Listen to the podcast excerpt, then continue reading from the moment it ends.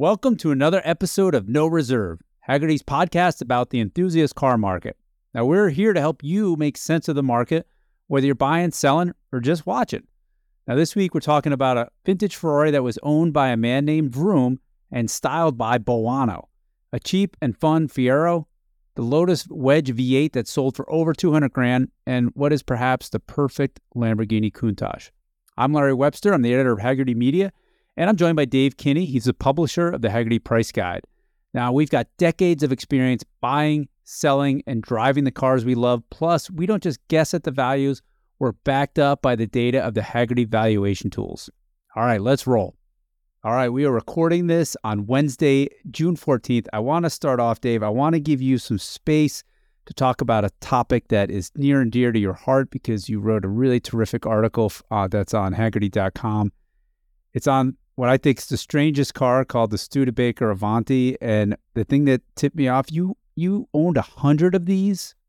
Actually, I've owned up more than a hundred. It's an embarrassing number, so I just tell everybody a hundred. I've I've I've got almost twenty right now.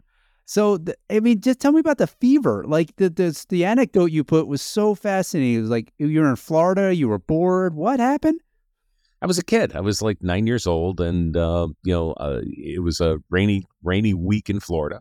I, uh, my dad took me out. We bought the model at a hobby shop. The thing looked like a spacecraft to me. I mean, think about it. This is 1963 and every car had a radiator every car had chrome on the front every car was ladled with chrome that you know the, the, that i was around all those 50s cars sure. when i was a kid and i was a car kid here's the neat part of this story i think that so many people so many people have reached out to me about this story that okay the avanti wasn't their car but uh you know maybe a porsche 356 was their car or you know, depending oh, on the age, Dave, they, Dave, Dave, the age they grew you're up. You're deflecting. You're deflecting. Let's stay in the Avanti and the weirdness of this thing because you've been a yes, ch- Your Honor. champion it was... forever for decades, and this car is fascinating.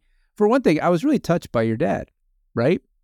You know, yeah, yeah. He, I had a cool dad. I mean, he uh, uh he kind of understood the boy in me, and you know, no boy understands the boy in them, right? Because it's a oh, you know, it's great a very line. Uh, it's a great troubling time for everybody. I mean, everybody who says I had a I had a tough childhood. That's you know ninety nine point nine percent of the kids. Uh, you know, even if they were privileged at the time, they think they had a tough childhood, but it's it's a tough time. And uh, mm. I just connected with the. Uh, a little bit weird, like me. Um, you know, off the charts strange, uh, like me and kind of a you know uh, boats against the current. I guess it was it was a it was a you know the last dying gasp of a you know, of a uh, established hundred year old automaker at the time. I didn't really realize that. Like I said, I was nine years old, but it started me down this trip of learning about automobiles. And wow, you know, I it's tough to say it this way, but the Avanti was my friend when I didn't have a lot of friends. and uh, you know, I mean, it, but we say that in a different way now because. Uh, you know, honey, I'm going out to the garage to work on the car instead of like being mad about something. I mean, it's kind of universal or kind of I need to reset my brain cell. And so the Avanti was kind of a reset for me. And, you know, when I was able to afford one after, you know, kind of horse trading around and stuff like that, it was a monumental event and I've never forgotten it. And I love the cars. I, oh. you know, and, and they're weird and people hate them. I get that. Um, oh. but they're, they're great and they're, and uh, people love them. And I get that as well. I didn't mean to say it was weird, but by the way, we're, we're getting the Tao of Dave, which I find fascinating. You're like this onion if we keep peeling back, but, um, no, in all seriousness, so it, it sounded like the design is what really uh, spoke to you, and absolutely, and that design is what's the, it's central to this car. And this was a Raymond Loewy design, right? Well, yeah, and this was you know Raymond Loewy Studios. There's there were five people responsible for the design. We don't need to go into all that because you can you can read about the Avanti ad nauseum. Uh, but there was a young guy named Tom Kellogg who was on the on the team who I got to meet. I actually drove his Acura NSX. Wow. Um, unfortunately, that's the same car that he was killed in in a traffic accident. Oh. Um, but uh, Tom Gosh. was a great guy out of uh, Art Center uh, College yep. of Design, and um, you know, really kind of helped out a lot with giving a younger, uh, you know, kind of presentation to the car. Loewy had sketched the car out many times. He did the Loraymo, uh, which didn't you know all that well. He also did a BMW 507 that is my least favorite 507. I just think this one came together other people disagree. It's okay. But it was, to me, for my nine year old mind, it was like the unobtainable spaceship that was starting to come down the road. Well, okay, it had a V8, but all that matters is, is the design. And that we're talking the exterior design. Whatever it was about that, that design struck many people, maybe I wouldn't say many, a small number of people in such a fierce and rabid way. I've always wanted to figure out a way to describe that or explain that because you can't because their Studebaker went out of business and immediately another company picked up this design and bought it and kept producing it. And that happened, I think, five times. That car, this car was when was the last Avanti produced? Uh, in 2006, it was the company that wouldn't die. Yeah, it, it was just amazing. I, uh, the two people who took it over were two used car deal or new car dealers. I'm sorry, from South Bend, Indiana. You know, they knew all the players in South Bend. They, you know, bought cars and sold cars and and been around for you know a long, long time. So it became kind of an interesting thing for everybody. They they took the car, um, they put a Chevy 327 in, and like I like to say, what's wrong with uh, any car with a 327 Chevy from the factory? Uh, there were even some 350 horse cars. Uh, most of them were 300 horse, and the car went down a luxury road as opposed to a performance road. Um, but they were a great performer. They came in, um, you know, supercharged, non-supercharged. The last seven cars built were R3s, which were uh, even you know a kind of a doubling down on the supercharger with a lot of uh, you know good tricks to it 289 bored out to 304.5 all that sort of stuff fascinating history but not for everybody yeah but i mean um, the fact that it's being produced or it's been produced over decades by multiple different folks who are not dumb people but they all thought this car deserved to be produced and there was a business around it that's what i think fascinates me the most is that it, it creates this cognitive um, dissonance where they're willing to suspend reality and think if they just get this thing producing, enough people will buy them. And because there is that small number with such fast and interest, you say in the article, like these are the ones to buy. Um, I just think as in, in terms of a car with a story and a history, and they're really pretty great values in the collector car world, aren't they? Yeah, I mean, you have to really search hard to spend a hundred grand on one, and that would be a, a really, really nice car uh, other than the R3s, which are almost unobtainium. They they they're going to go for more than that. But uh, yeah, I mean, it's a lot of value for the money. You can buy a running, driving, decent car. I mean, with needs for thirty five grand. Um, without any trouble, a Studebaker, you might be able to buy an Avanti two for ten grand less than that, with the, you know in the same kind of shape. So and, and there's a shop. Who's the shop? You have a car up here in uh, Detroit. There's a shop here with a ton of them in the back lot, right? Oh, it's uh, actually Nostalgic Motors. Oh, uh, yeah, they're in they're in Wixom. That's Wixom, right. right. Um, and there's a couple of places like that that are uh, you know parts places and stuff like that around. So yeah, it's definitely one of those things. It's it's it's cult like. There's no doubt Oh, about it. I'm a member. I'm I'm a member of a cult, Larry, but it's a pretty innocent cult. No, okay? it's really fun, and I, I'm so grateful you shared it with us. And uh, yeah, it's, it's I, you. I, you know, you. one of these days I'd love to, you know, some designer to tell me what really strikes right to the, you know, the the the, the lizard brain of everybody is this line here. And I guess we'll never know that, but thank you, Dave. Um, well, let's move on. I want to talk about there's some really interesting sales, and um, the first one is over in Monaco last week. A Ferrari 250 GT Boano sold for one and a half million dollars. Uh, we wrote a little story about it on Insider, and the fascinating thing about this was it was owned by a guy named with the last name Vroom, and Jean de Bruyne. Vroom. Um, and it was, uh, I guess, uh, some kind of combination of grifter, playboy, whatever. But this car is really fascinating because it has such an American 50s look to us. Tell us about the Boano. What does that part mean? Okay, well, Boano was a coach builder, and uh, Hmm. Pininfarina, two words back then, Pinin and Farina, Okay. um, were uh, not able apparently to produce cars fast enough, so they went to another uh, another coach builder named Boano. This is not my favorite design of a uh, Ferrari by any stretch of the imagination. I think it's really dated because of the fins. This is my personal opinion. I get it that other people feel differently about Oh, this. I- oh, wait, you and know, it has fins on the back taillights. R- They're really Yeah, subtle, but yeah. they're very 50s American. Why was Boano? Co- I mean, do we even know why they were copying American car design? Oh, well, the you know it was not just American. oh, Okay, the fins were definitely American car design, but there's not just American stuff. Look at this car and tell me there's a lot. You know, we started out with Studebaker. Here we are. How about a 52, 53 uh, Loewy coupe in this? There's a lot of that with that uh, roof Mm. line. as Right. well. I I think it comes together better on the Studebaker than it does on the Ferrari, and I know that's blasphemy to a whole bunch of people. Um, as a matter of fact, these cars were dirt cheap for a while. I bought a 250 GTE from a very well known uh, classic car dealer who I'm not going to name because it's kind of embarrassing in some ways, not to him, but to me. Uh, I bought a 250 GTE, drove it back home. Now, keep in mind, he's in North Carolina. I'm in Virginia, so it was a you know a half a day drive, almost a full day in my 250 GTE when the exhaust fell off in the city of Richmond. Oh, Uh, and I forgot how hot an exhaust is when it's in the middle of a roadway. So uh, uh, I, I I kicked it and it burned through part of one of my sneakers. But anyhow, I digress. Uh, he also had three Boanos underneath the porch of his what house. year are we talking here? So this would have been, I believe, I bought the 250 in 1978 or 77. So Okay. uh, 25 long, year old long, cars we're talking. long, long time ago. Used And- cars. Absolutely, and none of them were very good cars. They were, like I said, sitting under a raised, uh, you know, porch in his house. Uh, and guess how much he offered them to me for? Uh, I'm going to say five grand. Oh, wow, that's because I told you. Uh, yeah, five grand a piece. That'd be fifteen grand for all of them.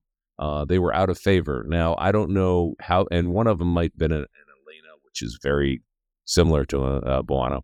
But anyhow, I don't know how bad the cars were. I assume they were in about the same shape as the 250 GTE, which I will remind you I drove home. Uh, but in the meantime, um, you know, the mighty had fallen, and here we have one that sold for over a million and a half U.S. dollars. Yeah, I mean, I mean, correct me if I'm wrong, but the 250 was like the bread and butter chassis for Ferrari in the mid 50s. And you know, the brilliant part about it, I know you were scoffing at these things, but it still had that. It's a Colombo V12, right? it is the Colombo V12 to those of us who, who think of it, uh, you know, as like a reverent engine, the 250 engine. Yeah, that's the uh, one. You know, w- w- it was the one. That's Yeah. exactly right. I mean, it was the GTO. It was the short wheelbase. I mean, it was used in all kinds of cars. And this was the engineer Colombo right after World War II. Enzo hires him to design an engine. And if you think about what enabled this company, it's this motor. With if this motor was a was a turkey, Ferrari wouldn't be here. Yeah. The backbone of the company. Absolutely. Yeah. There's no two ways about it. And like I said, I've I've I've come off of my, you know, kind of dislike of the body style. Um, they're they're aging a little bit better now, but at the time it looked just looked like another old 50s car to me. Is this probably you know a million and a half dollars? That's probably about what it's worth. Do you figure? Uh. I, I actually I believe the price guide because I did look it up has um, the uh, in the Hagerty price guide. Of course, that is we have this car at a million three fifty. So I think now keep in mind this is the aluminum car. I don't know if we mentioned that. Uh, only a right. dozen That's, of a, them. That's a big uh, price uh, increase, right? because six hundred grand would be more likely for a uh, for a steel body car. But anyhow, we have these at one point three five. I have a feeling they'll be moving up based on this because this sold at one point three five euro plus a twelve percent um, uh, Hmm. buyer's fee. So it's probably closer to a million six, something like that. And this is no number one car. It does have a great history. Yeah, Uh, this, yeah, this Jean de Vroom, uh, who Uh, I've read about. Um, boy, did I go down a, a So rabbit hole I. reading about him. Uh, interesting guy. They're trying to say it in very, very nice ways, but he probably had some. Um, geez, I don't want to say anything bad because he's got living relatives. I'm sure some peculiarities which were extremely peculiar in the 1950s. How's that? Does that tied sound good? somehow to the Rockefellers. I mean, it, it is a fascinating story. And what I guess Ferraris of that era were bought by the rich and powerful. So of course they come with Absolutely. stories, right? Yeah, absolutely. And and you know, who knows what the full story is? Uh, you know, I mean, when I think of Dutch people who kind of made it big in a very strange way, you got to think of uh, Colonel uh, Colonel Tom and Elvis. Uh, you know, so there's another example of uh, you know of a guy who you know, uh, let's just say it grifted all the way to the top. So I think what's uh, uh, what this tells me, this is an expensive car, a million and a half. What you just talked about is if it was an alloy bo- bodied, which means aluminum, it's more like six hundred thousand. And I find that so fascinating that you can get a '50s Ferrari for under a million dollars. And um, what I want to ask you about that really speaks to the volume that was produced because we just spoke about they all have that great V12 engine. They all have all that period styling. They're all sort of hand built. Um, I, I'm Dave. Do, is there value in these old Ferraris? No, of course there is, and I think there will continue to be. I mean, I, what a setup of a joke here. So, uh, no, they're worthless. As a matter of fact, my email address is, and if you're selling yours, no, uh, okay, no. not value, but is there a bargain for what you're getting in the classic car world in these 50s eras? Ferrari, unloved. They weren't race cars. They were sort of in between touring cars, maybe four seaters.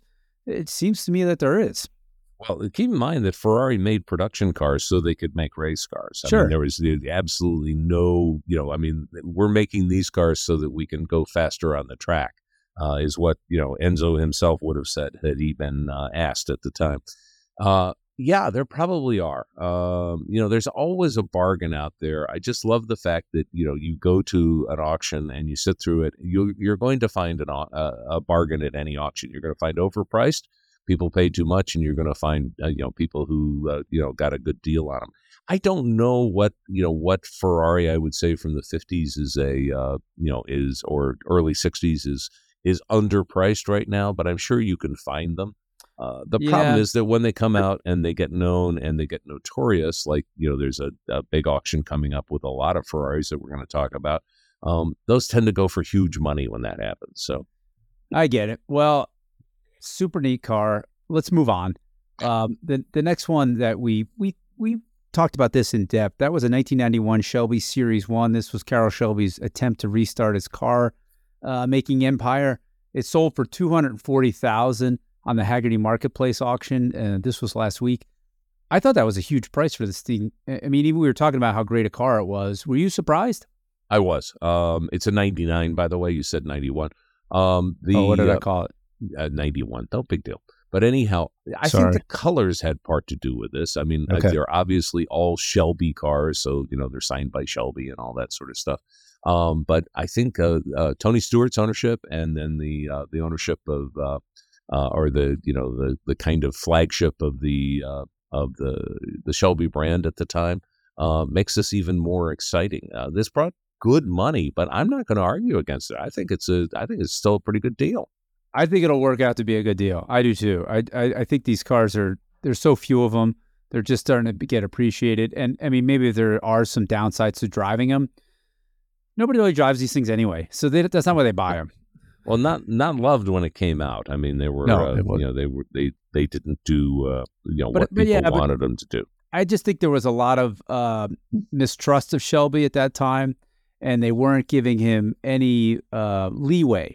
And as the car was delayed and it didn't meet everything he boasted about in the beginning, uh, it just allowed people to pile on, and it sort of hurt the reputation of the car, which I think in hindsight is probably not that bad. Fair? Yeah, fair enough. Fair enough. Um, I you know.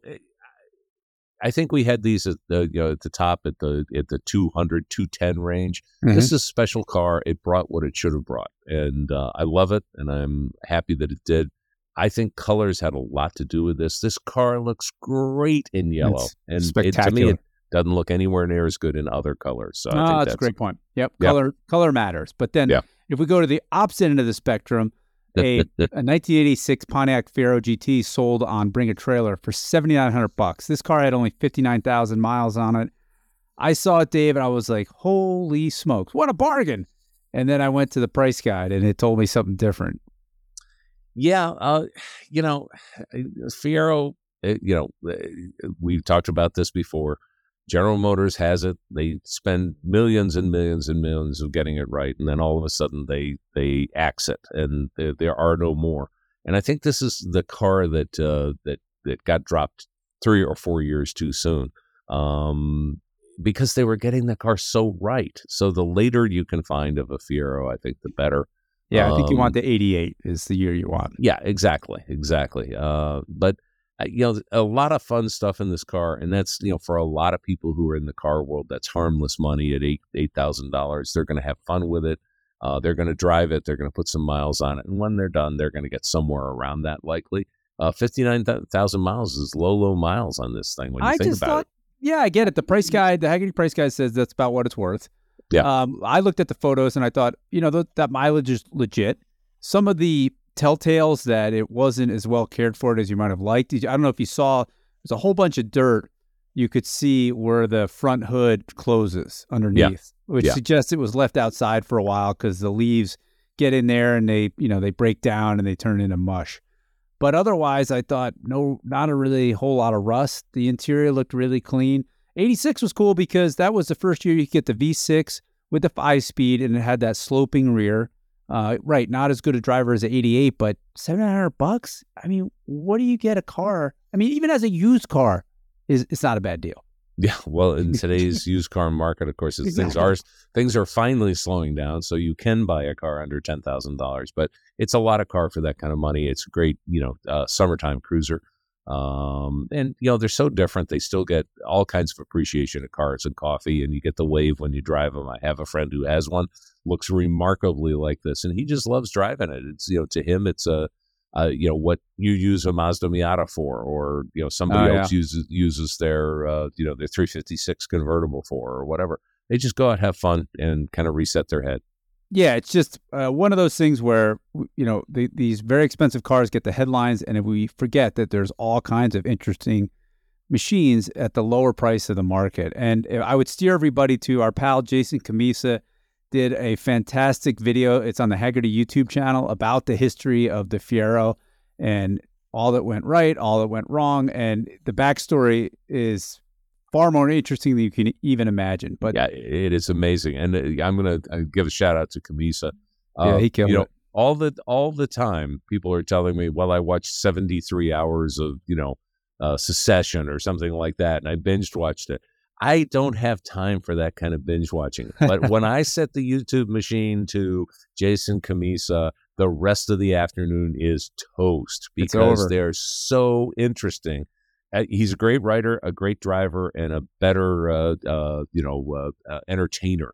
Uh, it's just it's great stuff. It's a great way to spend a rainy Saturday afternoon when nothing else is going on. I can tell you. Absolutely. Yeah. It's called Revelations is the show. It's on the Hagerty YouTube. But uh, let's move on. There's a car that you really like that just sold. Tell us about it. It's a two, uh, 2011 Cadillac CTSV Coupe, and this uh, this car sold at Mecum at the Tulsa sale. Not one of their bigger sales, but uh, they've been doing it for a long, long time. Forty one two fifty. This is less than half price what you'd pay for a uh, wagon. Now this one does have a lot of miles, 109,000 miles, which is a lot of miles on a CTSV wagon. I've never seen that, but I've seen it on a couple of uh, of uh, uh, CTSVs. This is a coupe. It's got the six speed. If you can live without the fact that it's not a wagon, uh, it's a bargain. Uh, you know, it's a this is an unrestored car. It's got the six speed, black inside and outside, so it's got that whole Darth Vader thing working for it. Six point two it's liter. menacing. Uh, you know, it, and you know, it's rated at zero point sixty at four seconds when that was a big deal. Uh, which Huge was deal. Of, which was of course only like twelve years ago, right? Yeah. Um, but I think, Go ahead. yeah, I, I agree with you. This is an incredible bargain for 40 grand. It, they're fantastic looking cars. I mean, I think we forget what a groundbreaking design this thing was. This was the second generation CTS. The first came out in 2003, and it was so uh, uninspiring and mediocre. They, sh- you know, they shared the, the the platform globally. GM did. We thought, oh my god, they're never going to get it. But they kept at it. This second generation, and then they added the V model, and it has all those cool little design things like the pointed bumper, the center exhaust. It's all blacked out. This is when they got that chassis right. So, forty grand's a great bargain for something like this. I don't know what you would substitute all that experience for that money. Nothing Uh, comes to mind. the Batmobile. That's the that's that's the next thing up, you know, after after this because it's got that that kind of uh, you know that kind of uh, Resident Evil type of look to it, maybe because it's uh you know it, it's got a lot of uh, it's got stance. Uh, it's got a lot of stance. It and does. it, and it can perform you know better than most people think. And with the six speed manual, let's you know, we should have we should have just split this one. That's 20, 20 grand a piece. We Come totally on. should have split it. I mean, this is when Bob Lutz was, uh, you know, it's a big figure in General Motors Yep. and was uh, enabling cars like this to be produced. There's a lot of racers and really passionate car people in GM, and he gave them the power and the voice and elevated them to make stuff like this. So I hear you've been talking. This sounds to me like one of those y- you would park and just hang on for a while because it's not going to get cheaper. Yeah, know, the, at a hundred thousand miles, this thing's a driver. Okay, Okay. Uh, but mm-hmm. uh, but yeah, you could you know maybe if you found one, you had to pay a little bit more with half the miles, 45, 55, 60,000 miles, something like that. That would be one to put away for a while and have fun. You know, I hate the fact that we all, and I do it myself, don't drive the cars because they're precious commodities. You know, this is a car yeah. that says, get out, you'll put the key in and let's go somewhere. And I think it, it says that with, you know, all capital letters. It's screaming at you, let's go for a ride. I will keep my eyes open for you, Dave. Next CTSV I see, I will I will I will call you immediately, but I my, my hunch is you've got all kinds of alerts and spies out there that probably will tell you before, but I'm I'm looking. You're not for, getting any younger. I want you to buy yeah, one of these. Yeah, I'm looking for the uh, for the little old lady or little old man who comes comes into the dealership and says, "I think it's time for me to sell my CTSV wagon, and uh, I'm wondering if you'd give me uh, you know uh, thirty thousand on trade for it, you know, something like that." It's not going to happen. It's a fantasy. You never know. But moving on, the the one that really surprised me was a car, another car that sold on Bring a Trailer it was a 25 it was a 2003 Lotus Esprit V8. It only had 2500 miles on it and it sold for 220 grand. Um this floored me. Uh, I yeah. don't know what you thought. I just thought this Blown is out of the out of the out of the park price. Uh, why do you think it's crazy price? Well, it's the V8, which is the you know the the, the you know, a lot of these cars look similar. This is the V8. They didn't have very many of them. It's a great color. We're back to yellow being a, a um, incredible color here. We said that twice here, but for these cars, it's a great color. One of 56 built. Um, I think that with the low miles, I think that with, I think I know the uh, previous owner of this car, by the way. Um, well taken care of. Yeah. I still think that's a lot of money, but I understand $220,000 for this uh, the Lotus of this era and slightly before this became disposable cars with the with the four cylinder engine. I remember going in, you know, in early the Esprit, on. You mean. Yeah, the Esprit. Yeah. Uh, exactly, but they they overcame it and made it into you know an unbelievable car when it was well maintained and understood by the owner. So unlike GM that killed the the Fiero when they got it right, you know, after four or five years, this is the car that wouldn't die, right? The Esprit dates back to 1975. So yeah. it's an yeah. old, old car. Yeah, but um, but you know the, the, this particular wedge styling um, didn't have the you know the the kind of full stop. I don't want it anymore. The wedge the wedge look is gone. Okay, um, and so I, I, think I think it made it through that uh, that kind of matrix. No question. Um, and the engine in this thing is really interesting as well because Lotus has always taken engines from other car makers. In this case, with the V8, they built their own. It was right. a little three and a half liter flat plane crank, twin turbo, 350 horsepower, super fast. But what I mean by that, in um, 2003, well, you sat in this thing. I drove these things. They were fantastic. You know, they had this Lotus compliance. Like they weren't super stiff, but they were really crisp and sharp at the same time. Very few car makers get that right, and Lotus did. But the whole inside was cramped. There was no headroom. There's no way you'd fit in one of these things. I barely do. And you could just tell, like, oh, I'm driving a 30 year old design. And that does maybe today is, is thought of as character, but I do wonder about that. Well, it's uh, you know fair enough, and boy, we could spend all day criticizing Lotus's build quality and all that sort of stuff. They you know they they did have some problems there, but Eh, you know, we we started calling these cars cars like this benchmark cars. Why is that? Because they're the benchmark for all the other V8s that are out there. They're that nice. Oh, you and mean I, this sale? This sale, yeah. Oh, okay. It's it's, yeah. it's like a benchmark because this okay. is this is the one that you know you might never get to with your own car, but it's kind of the one to aspire to. So uh, I mean, oh, a, I see. In terms of uh, this is the top sale, the the best car like if you want a V8 Lotus Esprit, this is the best that's probably out there. Yeah. In other words, ah, you, I see. you could replace it, quote unquote, for hundred thousand dollars less, but you're not replacing this car. Uh, I you're, get it. you're getting a, a, lesser color, you're getting a lot more miles, all that sort of stuff. And I think that, uh, um, you know, that that in in this case, a well cared for example, uh, it, this thing will always be a superstar. You know, up coming up on the on the show circuit twenty years from now. Uh, it'll be that car that uh, wow, I wish I could I could have bought it when you didn't want to buy it because you never thought of buying it. Um, yeah, you know, I, I, it's a bit of a head scratcher to me. Um, the original design, I think they call it the Series One, and it, it had very few. It didn't have any rocker panel, like it didn't have any body add-ons, and it was the purest expression of this wedge. I think they're fantastic. They're dynamite, and. Then, well, go ahead. You're no, laughing. You're saying me. it doesn't have any body add-ons. I'm saying the entire thing is a body add-on. I mean, it's kind of, it's kind of, you know, I, okay, yeah, like you know, like the the spoiler on the on the trunk lid. I mean, Yep. stuff like that that looks, you know, could come out of a J.C. Whitney catalog. And I mean, that was pure clean. That was the one that was in the James Bond movie for your eyes. Was it for your eyes only? Right when it went I, underwater. I get them all mixed up. Yeah, and that uh, So- that underwater car is now owned by a guy who's in the car business. Did you know that? no, You know who bought that car at auction? I don't. I remember it went up for auction. One Elon Musk owns that car. Oh, right. Now I remember. What did Yeah. he pay for it? I don't remember. It was huge money. It was like four hundred grand or something for this non-working kind of prop model. Not worth it uh, all day. Yeah, yeah. I mean, you know, with his kind of money, no problem. That's a that's that's like a, you know uh, using a Kleenex. I mean, you know, with him, so no big deal. but as they as they had it as they kept the car in production because they couldn't afford to redo it, and they kept changing the body style and they kept adding on all this stuff, the uh, the rocker panels, the front lip spoiler, the rear spoiler. I just think it got a little uglier as time went on. Uh, I I think that changed with the V8 model. They they kind of got it right, but those first series cars they have a terrible reputation. Even Yeah. though I think they're really cool and they're they're not that expensive. What's the problem there?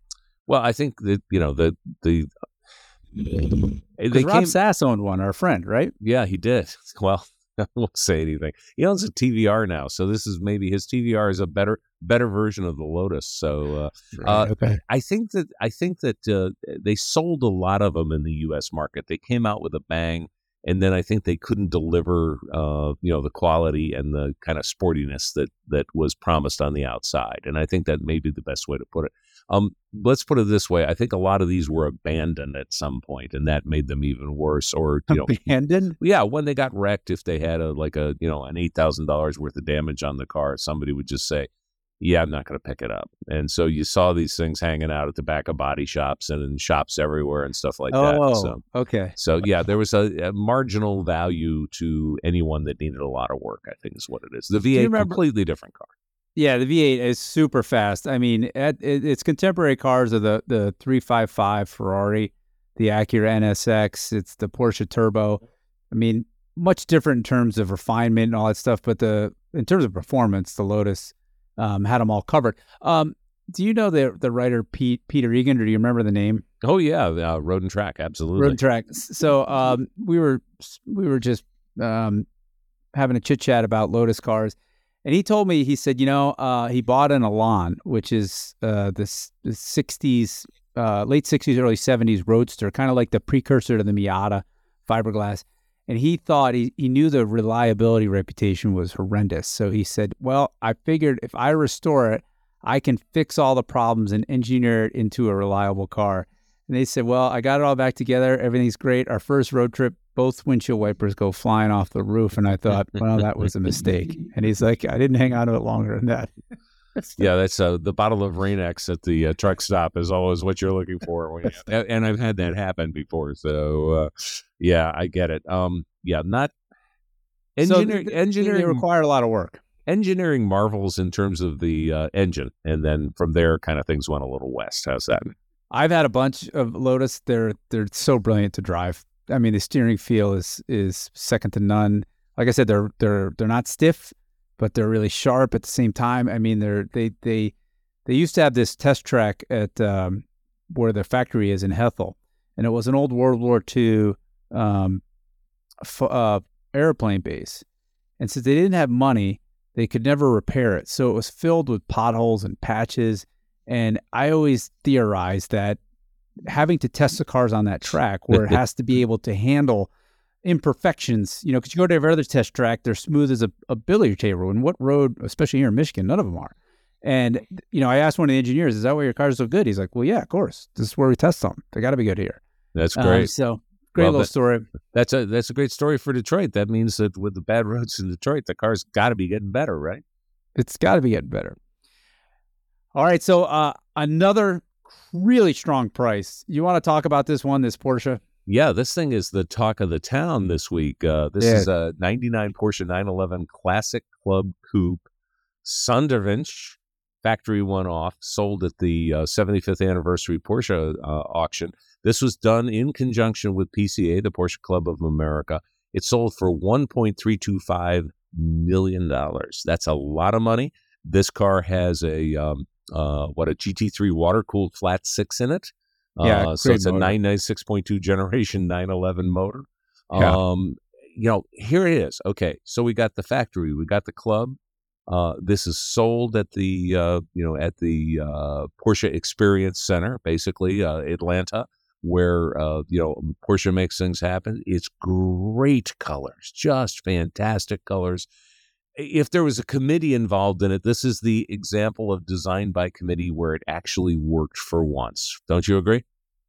I mean, it's a really interesting project. You know, the Porsche Club, I, I from when I when I was speaking to them, is they wanted to highlight a model that is not really well loved, right? Yep, The 996, the first water cooled, Like Car- fried, fried egged headlights. Fried it's got the weird headlights. Yeah. The the first edition where the pedals weren't hinged on the floor, they were hinged up top like everything else. Big departure from the classic 911. Um, they just haven't aged well, and so what they were thinking is, hey, because they're they're not loved, they're really great bargains, which they are. And here is an idea of what you could do with one if you wanted a resto mod it. And that's what they did. And uh, they had a really brilliant designer help with the graphics and the color, as you mentioned. They put in that killer GT3 motor, which is a fantastic engine. Still, all that, this price is over the moon, right? Probably more than double what Fantasy thought it might go for, was what I thought. Yeah, uh, I think this is, uh, you know, just absolutely out of the park. But I can actually get around the. I mean, I can get my my my head around the price here. This Oh, is crazy. a lot of car. No, it's one of a kind. Um, and mark my words, this is the start of people stop complaining about the fried egg headlights, and they're gonna. It's gonna really increase the value of, of that entire series of cars. I think that the world is coming around to say. Uh, you know, this isn't a bad car. We've been dissing it for far too long. So I think that we're going to see a reset on that. And this car is the is the father of that reset, as far as I'm concerned. Yeah, I mean, it looked to me like what they did was um, some of the shortcomings of the car were the fried egg headlights were controversial, and they put in a different beam in there, and that did help the look. The other thing was the interior materials; they were really kind of cheap, and they didn't wear gracefully. So they showed how you could upgrade that, and those were the two main shortcomings. And then, to your point, it, you driving this car in terms of the old air cooled ones, it is a huge leap in terms of refinement, speed, performance, all that stuff. So you might be right. I I don't know. I mean, they made so many of the 997s, which were way better. I think the 996 is always going to be in that, mm, you know, unappreciated little sister role. Well, uh, I think so, but I think the vast price difference is is gone, is going, and will be No, no, no. gone shortly. So uh, this one, yeah, let's put a pin in it. Let's uh, let's talk about this in the uh, uh, the June 2024 version of uh, uh, No Reserve podcast. How's that? So this is just an example, Dave, where two people in the room, or maybe three or four, who really, really wanted the car, and they bid it to an extraordinary height. Or, you know, they put on a really good auction. It was a Broad Arrow auction, like you said. It was at the Porsche Experience Center in Atlanta during the Le Mans weekend. So there was a lot going for it, a lot of buzz. But that's what this seem, result seems to me. Uh, well, I don't know if we can duplicate this result, but I don't think it's going to happen anytime soon. But I think having the backing of the club, the backing of the experience center, the backing of the factory, uh, all that sort of stuff is like you know, it's the granting of three wishes, right? I mean, you know, it's the uh, you know, it's the three wish car. It's a special wish car, but I'm going to call it a three wish car. How's that? The Tao of Dave continues. Well, let's roll on. I want to move to some cars that are for sale that I'm excited about. Um, this first one, I just think it's a brilliant example of the British Roadster. I've never driven one, so I'm hoping you have, and you can Oh, yeah. give us a little bit of color. It's a '67 Austin Healey 3000. It's for sale on the Hagerty Marketplace auctions right now. Um, I just think you never hear these cars being talked about these days, but I mean, it's a gorgeous design. I, I just, you know, straight six engine, they sound really good. I mean, am I missing something here? Or why aren't they? What's happening with these things? Well, this is the BJ8. This is the last of the series. I, you know, everybody knows about the BJ7. This is the final one. Uh, this was kind of the death knell that uh, the U.S. government uh, brought upon itself by, uh, or, or, in this case, the British car market, by introducing uh, the safety features and the uh, the kind of emissions features that came in around that time. Uh, the BJ8 has roll-up windows, and the earlier mm-hmm. cars would have had side curtains. Uh, so, I mean, all that stuff makes a big difference in, in these cars. I will tell you a dirty little secret one of the hardest cars to value in our price guide, not individually, but value in the price guide, has always been the BJ7 and the BJ8. And I'll tell you huh, wh- I'll why. T- I'll tell you why. Because so much of it is dependent on who restored the car and how well the car was done. And a lot oh. of the times we've we've seen cars that had a very well known name associated that how do I put it nicely? uh, they were all out to lunch on a Friday when the car got finished, and it should have been done better. But it sells well because of the name. That's gone away a lot of the time. Uh, but so you're buying not only the car, you're buying the restorer here, which you always do on a restored car, but you're also buying the reputation of the restorer. So I think a lot of the times people go crazy for you know some of these name brand uh, restorations. Now this car is kind of a beige color. Uh, a lot of these cars would have a two tone. They'd have the coves painted white or an off white, like an old English white or something like that. It's an unusual color for this car. I kind of like it, uh, but you'd expect to see it in British Racing Green or even red or black or something like that. Um, I don't know about the quality of this car. There's 265 pictures. I haven't drilled down on all of them. It sure looks well, like a nice. This? You know, you've looked at so many cars, and Yep. the cursory glance you're going to do is, especially now, is you're going to look online. Mhm. And as I scroll through the photos here, I'm not a big fan of this color, frankly. I think it looks better in different things. Mhm. But some of the things, an inexperienced person like me, I want to run it by you. Like, I do look in, I think the photographs can tell you a lot in terms of the consistency of the body gaps, like top to bottom Mhm. Does the ridge in the body that travels from the front fender all the way to the rear is that all in line what does the pinch weld underneath the door look like Oh, look at All- you, pinch weld. I like it. is that am, I- am i speaking out of my you know what or is this sounding no, all like no, no, no, you're onto something Yeah, you're onto something. I like it. Keep going. so i i don't know who restored this but as i look through it you know you can look around the trunk closure too it's all the same Yep. so i guess you know you- you'd, you'd want to do a paint meter and to see the depth of the paint because that might tell you how much body filler's in it but if that those things tell me that somebody who really cared about their work Yes. put this car together. And then another little thing is the stance. Um, the distance between the top of the tires and the bottom of the fender. It's not exactly even here. It almost looks like the rear is a little higher, but I think that's the way they're supposed to be. You might know better than me, but It doesn't look off to me. Let's put it that It way. It does not. Okay. Uh, and it, you know, okay, it's now it's now selling it or, or you know offered at thirty five thousand. It's worth a lot more than that to tell you what's going on in the price guide. We have the top of these is about one hundred and twenty thousand dollars. That's with the hard top, but the hard top only adds, I guess, a grand to it, something like that. Um, you know what I like about this car? It's the same family's owned it for fifty years. They've owned it since October of 71. Oh, huge. yeah and that's i mean that says like like 10,000 things all in the one statement. Uh, it was restored by somebody in uh, british restoration corp of philadelphia. I am not familiar with them. I don't know this was done in 2011 so it looks like a very high quality restoration that's been driven since which a lot of people say is the very best car to, to buy. Buy a strong number two or a, a number one car and buy it when it's driven down to a two minus or a three plus, something like that, because all those little kinks have been knocked out of it. They spent sixty-four thousand dollars in restoration costs on this car in 2011 money. What's that in 2023 money? Like a million eight, right? Something like that. But uh, um, yeah, I mean, you know, Well, it, it, I we- mean, that's we had my- my uh, the guy who works with me and I had lunch at Subway yesterday. We split a 12 inch sub. We each had a bag of chips. We each had a soda. It was twenty six dollars for lunch. At a subway. Okay, I'm well, gone. Dave. Look, when you when you live in the most uh, the the county with the highest price homes in the country, what do you expect? I mean, Northern Nah, Virginia is not a cheap place to live. I don't want to hear it. that's the county next to me. That's not my county. So. Yeah, you're splitting hairs. But I mean, sixty-four thousand suggests they really cared about the car. They were not trying to nickel and Uh, dime the this is restoration. this is not the flip. This is the uh, antithesis Yeah. of the flip.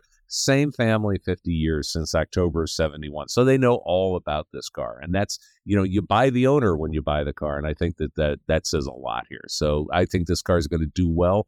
Uh, you know, I like the color. It's not my favorite for this car, but it's what it was born with, apparently. So what the hell, right?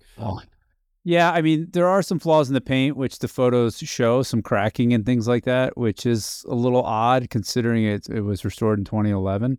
But what are these like to drive? Okay, so it's in a. I'd like to say the TR6 in this live in a world of four cylinder British cars, and so you have a six cylinder British car. I think there's a lot more oomph to it. Um, you know, it does drive like a, a, a few generations back. There's no doubt about it. You'd have to, you know, to to get used to the kind of interactive driving style of it. But they were a driver's car in in period. Uh, they were what uh, you know. If you only had one car and you you know were like a single guy, single woman, you know, whatever, it would be one of those cars that you'd aspire to. The Austin Healey is legendary brand. Um, you know, the the kind of Austin name goes back a long, long time. Healey, when it came in, made the car into a sporty car, and that's where we are. So uh, they're fun to drive. I think they'd be challenging if the only thing that you've driven that was sporty was a you know was a Miata or something along Yeah, those lines. No power steering, a Right. big engine over the front tires. I mean, there's not a lot of rubber, so you can steer them, a big wheel, and they move around a lot, right? The suspension um, precision was not there in this time period, but in terms of character, the way it looks, the way it sounds, top down on a cool evening in those Northern Virginia roads with all those uh, fancy trees around you would be pretty nice. Yeah, they're, they're pretty much paved with spun gold. I don't know if you knew that. We we don't want people to know that, but yeah, exactly. So uh, Okay, fantastic. uh-huh. Okay, sure, I got to drive one of these one of these days. You you probably own one, don't you? I You do not. I do not. Oh. So uh, Hmm. I've never actually owned one. I've had friends with them, and that's you know it's like a boat. You don't want to own one yourself. You want to have friends with them. So uh, All right, I'll keep that in mind. And there's one you got your eye on. Tell us about. the ex Geneva Motor Show 1982 Lamborghini Countach LP500S project, and when that says project, we mean it.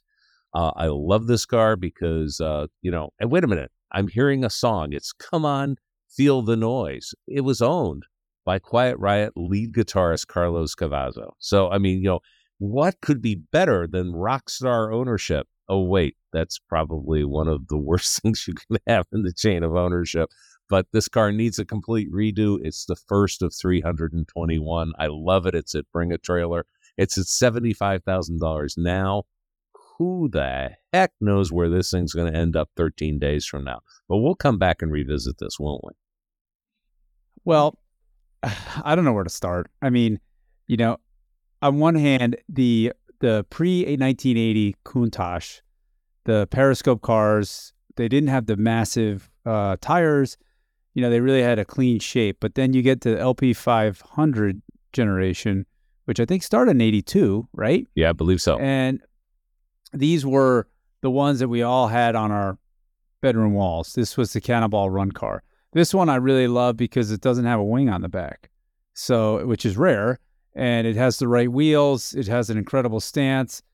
What I'm curious to know did it really have all the dust on it that they photographed it with, or did they put that on there to make it look, you know, a little more barn findy? And what's the difference between a barn find and a project? There is no difference, is there? Uh, no. Uh, sometimes barn finds are absolutely hopeless cars. Sometimes they're just neglected cars. Uh, this is a project. This is a barn find of sorts. Um, you know, here's the deal. So I was at the the uh, Greenwich Concours last weekend. Didn't see you Yeah. there, Larry. Sorry about that, but uh, I My, guess my daughter was graduating from high school. Oh I had yeah, some some you know lame excuse about family. I mean, you know, come on. Anyhow, um, uh, there was one of these there, uh, and I, I'm not specifically this model, but people were walking by it, and I listened to some of the comments. Uh, the boomers were saying, "I don't get it. You know, it's an outrageous. Uh, you know, it's way too far off the charts. You know." Then they then when they came out, they were you know a decent design, but they they took it all the way, and everyone under 30 years old was crawling all over the car, and they get it and they understand it. So those of us who have probably aged out of getting into one of these things and driving it, like I know I have, um, you know, it was it's a car from the past, but believe it or not, it's actually one of those cars that will be around for a long, long time. Because when you see those reactions of the, I, am not kidding, the 14 to 30, the Gen X. the 35 year old kids, uh, and they are kids, uh, yeah, you know, they, they're just crazy. They were just crazy for this car. I bet you if you if you had a photo meter if there was such a thing. We all know what a photometer is. It's not what that what I'm talking like about. Like an excitement meter. Yeah, like a, yeah. I mean, how many people took a took a photo of this car compared to all the other cars? This car would have to be in the top five, maybe top ten. Right, and you know what you're saying is, is that the generation that's really going but bonkers over this car is just getting into their prime earning years. They're going to start inheriting money, perhaps from the boomers or the pre-boomers. Yeah, because we're dying. Yeah. So there's going to be a demand, and I'm in your will, aren't I? Oh, pretty sure. Yeah. Hey, Larry. Okay, good. Do I remember good. to Excellent. You know, put in my will? Hey, Larry. Good to see you. Thanks. Bye. Okay, great. Yeah. Um, and um, so they're going to be valuable for a long time and appreciated for a long time, is what you're saying. Yeah. Right? This is Geneva show card. Did we say that? This is the actual. Does that matter? Yeah, it Do does because it it, Oh. it speaks to the fact that this was the one that they. Oh, okay, a lot of people say they spent extra time preparing it. You know, gave it better paint. Of course, that doesn't matter now because the next person's probably going to paint the car. Uh, but it also uh, you also had that little talisman to walk around with. You oh, look at this. I used another big word that it, you know when you show the car, you go, well, this was the car at the Geneva Auto Show, and everybody goes. Yeah, don't they sell watches there? No, no, but it's a it's a big deal because it was presented at the uh, you know at a at an important auto show in Europe at the time. And keep in mind, in 1982, Lamborghini was, of course, one car away from going broke for what 18 years, something like that. So uh, I, I love it. I love it. So, uh, about a year ago, our own Aaron Robinson went to um, Colorado, and there's a collector there that said, "Look, these cars are totally maligned as undrivable, awful beasts. You know, come out and drive my cars, and you guys can do a piece about how actually they work. I mean, they're real cars." And of course, you know, on cue, some of these cars had clutch problems and other things like that. The whole article is on um, HagertyMedia.com. You can check it out. Uh, but Aaron did come back. He says, actually, you know, he agreed. You know, they, they do look so outlandish and they sort of look like just show cars for the street, but they're actually drivable cars. That Yep. V12 had been around for 20 years by this time hmm That's right. and uh, very durable. Uh, so this could be one of those like cornerstone of any collection. And oh, I like know, it. what- I agree completely. what you're saying is is that there's so much room. I mean, a really good Countach is right now, and and this generation, the LP 5000 generation, which is early 80s, those are about 600, 700,000 right now. for yeah, I think maybe you can find them for a little bit less than that too. And by the way, Right. Did you know that this car has its wing? It's just never been installed, and it's included in the sale. Now, are you going to go better. another hundred grand for it based on that? No. Okay. I don't even want the temptation for somebody to put the wing on. They should never put it on. Okay, that's you know, So- they, it's, uh, you look if you're going to be a grizzly, be a. I mean, if you're going to be a bear, be a grizzly. That's what I say. Put that wing on.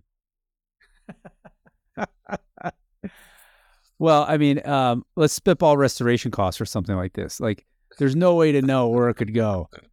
Why are you laughing? I'm the sucker that showed up at your shop, and you're laughing, aren't you? No, it's a, it's like you are. you know, the uh, you know I, I I gave them a, uh bottomless checkbook and they found the bottom and then dug deeper. You know, I mean it's one of those cars probably. So I would definitely take it to a well-known mark specialist and get it running. I'd have some fun with it before I did anything else. You might want to leave it like it is. What the hell? I mean, you know, uh, Oh, I mean- are you talking patina, Dave? I thought you were against no, that. I'm not Hmm. against patina. Some cars, the patina is the best thing about it. The patina is what holds them together. So uh, I like this car. I'd buy it. Uh, you know, I think that's an interesting uh, mission for this machine. Get it running and use it, and leave all the warts. Yeah. because then you could really just drive the bejesus out maybe of it. put some Yeah. quiet riot stickers in the uh you know in the uh windshield and stuff Mm. like that you know whatever you know maybe some uh, find some old la parking tickets and throw them around you know give it a little little flair Well, Dave, I will. Uh, I'll stay out of the bidding on this one and leave it to you. Good luck. All right, thanks. Well, I'll let you know uh, next time we talk in a couple weeks. Great. Well, it's been a great, interesting week. Thank you, Dave. As always, uh, do you have any final comments as we head into the holiday? What do you call it? The holiday summer with the Fourth of July just around the corner. Yeah, it's uh, Father's Day coming up. Uh, you know, hang out with your dad, even if you don't like him anymore. Get to know him better. It's a fantastic thing to do. I'm the lucky guy. Before my father passed, uh, we became buddies, and uh, I think that's really Oh. important. And uh, um, you know, remember all those holidays like Memorial Day and Fourth of July, and all the ones coming up, Labor Day. They're important for more than just the driving time you're going to have. So take a few minutes to think about you know all the blessings that we have, uh, all of us that uh, are able to uh, you know take time off from work and have some fun. Wow. That's like your drop the mic statement. I can't follow that up, but I hear you. Go for a drive with your old man this weekend. And uh, thank you so much for joining us, everybody. See you in a couple weeks on No Reserve.